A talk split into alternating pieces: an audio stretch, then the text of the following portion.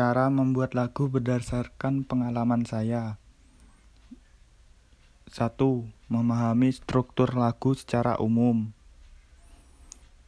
2. Menentukan tema.